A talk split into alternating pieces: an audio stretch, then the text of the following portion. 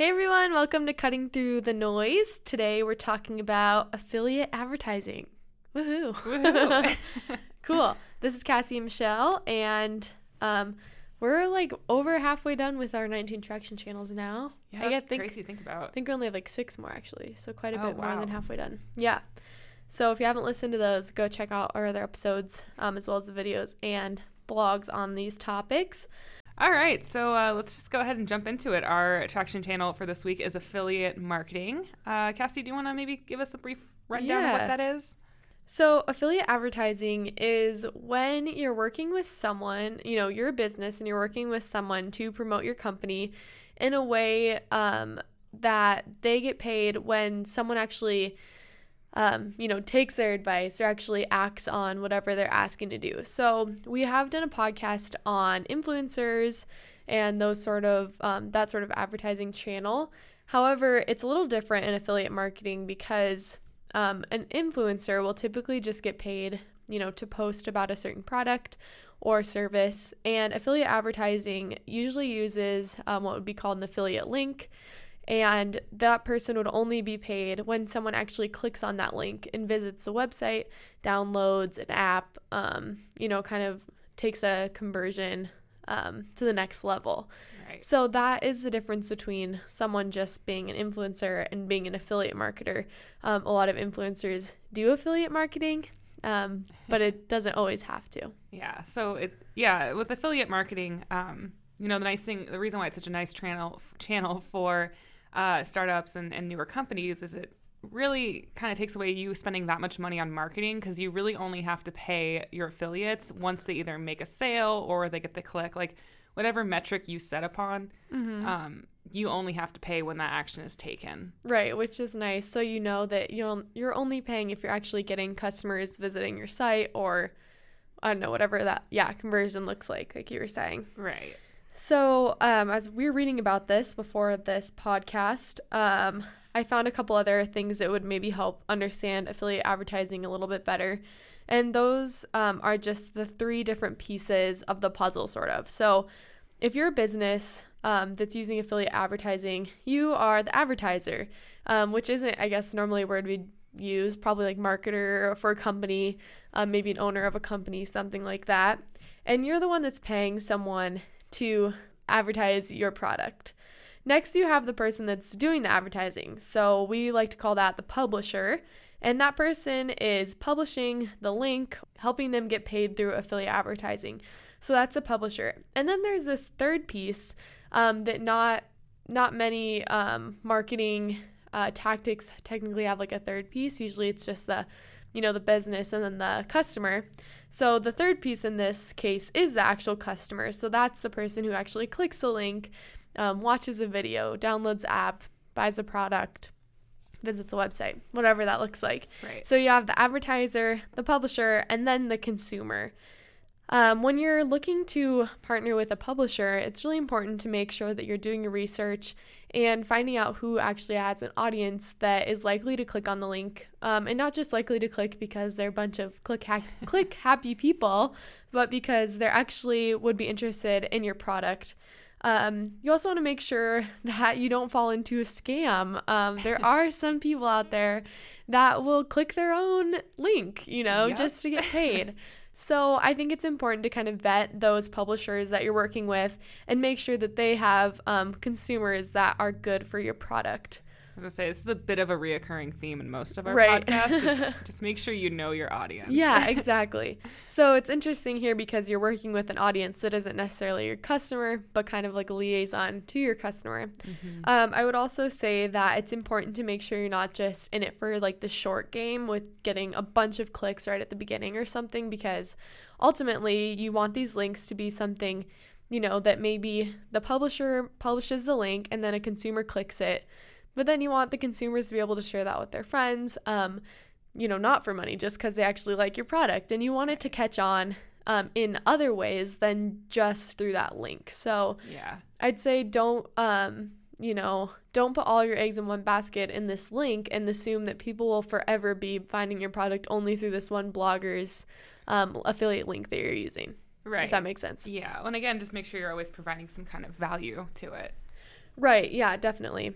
Um, another thing that I was reading about is how it's kind of hard to choose how much you pay an affiliate, Mm-hmm. um, someone that's posting an affiliate link, because I don't, there's not really like a right answer. It can be anything from like 5% of a sale all the way up to like 90% of a sale. Um, you know, if you're selling bags of Skittles, you're probably not going to give them 90%. But if you're selling um, houses, you know, and someone purchases a house through a link or a brand new RV or something like that, an airplane, I don't know, airplane tickets, um, then, you know, you might be paying someone more money because that conversion is less likely to happen.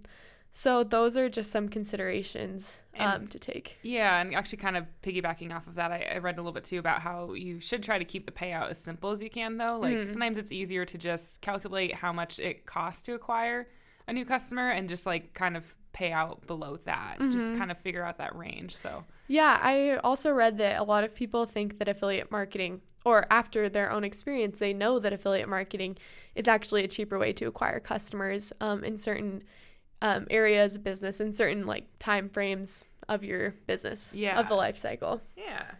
So, I guess, Cassie, in, in your experience, um, are there any examples of affiliate marketing that you've seen or that you've been uh, exposed to, I guess? Well, I think that it's interesting because in uh, my experience, I've seen affiliate marketing um, in almost like customer appreciation kind of way where they just, you know, they Yeah. do send affiliate links to their customers and ask their customers to send it to their friends. And then, you know, they might get um, a free coffee or something if their friends also buy a coffee. Um, that can be considered affiliate marketing. But then there's also the side, um, Michelle, we were talking about the example of the Skimm earlier. And that is um, big companies using another company to reach customers. So instead of using customers to reach other customers, um, you're using a big company. So if you haven't checked out the Skimm, you should because it's a cool, um, you know, brief news recap. You can look at it in an email, or they have a, I think, like kind of a blog website. Yeah, they have like the daily Skimm that you can Yeah. check out every day, Monday through Friday. Yeah. And if you look at it, it's really clever because they have these kind of fun headlines that make you want to read the story. And, you know, it's I think it's aimed at millennials. It's kind of a It's 100% quirky like thing.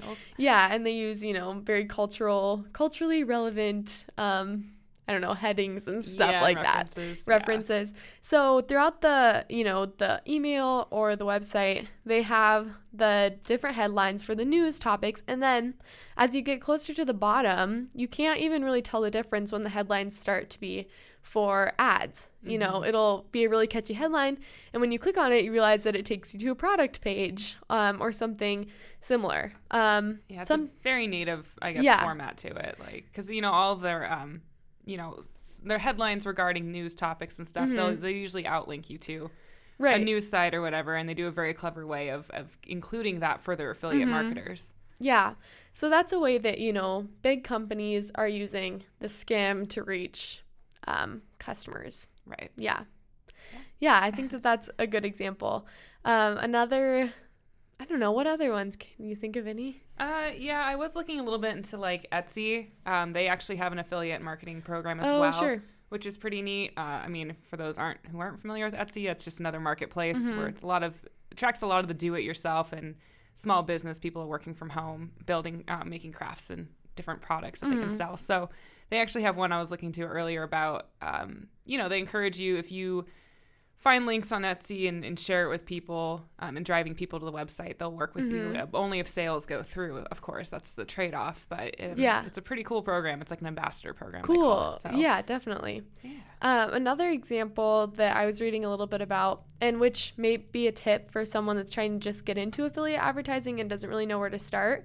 Um, there are actually a lot of websites or networks that are easy just to kind of dive into. You give them your product information, you give them the link, um, and then they can like disperse it to different affiliate marketers.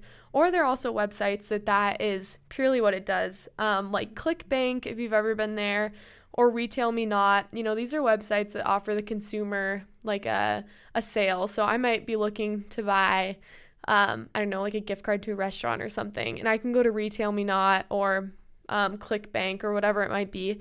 And if I purchase from their website, the way that um, ClickBank and Retail Me Not and these other sites make money is by people purchasing through them, and those companies are paying the website. Yep.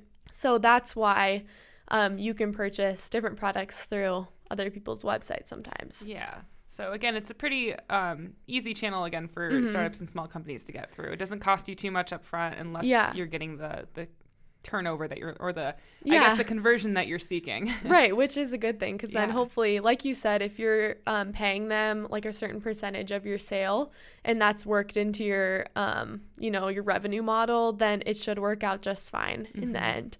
yeah. Um, another thing that affiliate marketing does is helps you save time because you know once you send this information to the affiliate marketer or to that network that you're using um, like retail me not or whatever it might be you know you're kind of done with your side of things you know Yeah. you just take the sales and then you pay someone so it doesn't require as much um, effort as maybe some like PR might or some of the other traction channels, blog writing, all these other things um, that take a lot more legwork, I would say. Or you know, paying like thousands of dollars in paid search, for Right. example, and not getting a conversion. Yeah, yeah, because that's not like guaranteed, right? Right, If you mhm. pay for it, it's not really guaranteed that you'd get a conversion. Yep.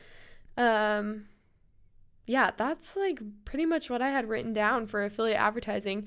Um, it's funny whenever we kind of go through these traction channels here in our office, it suddenly hits us on ways that we could be using them for some of our clients and as well as some of our own business um, opportunities that we have here in the office.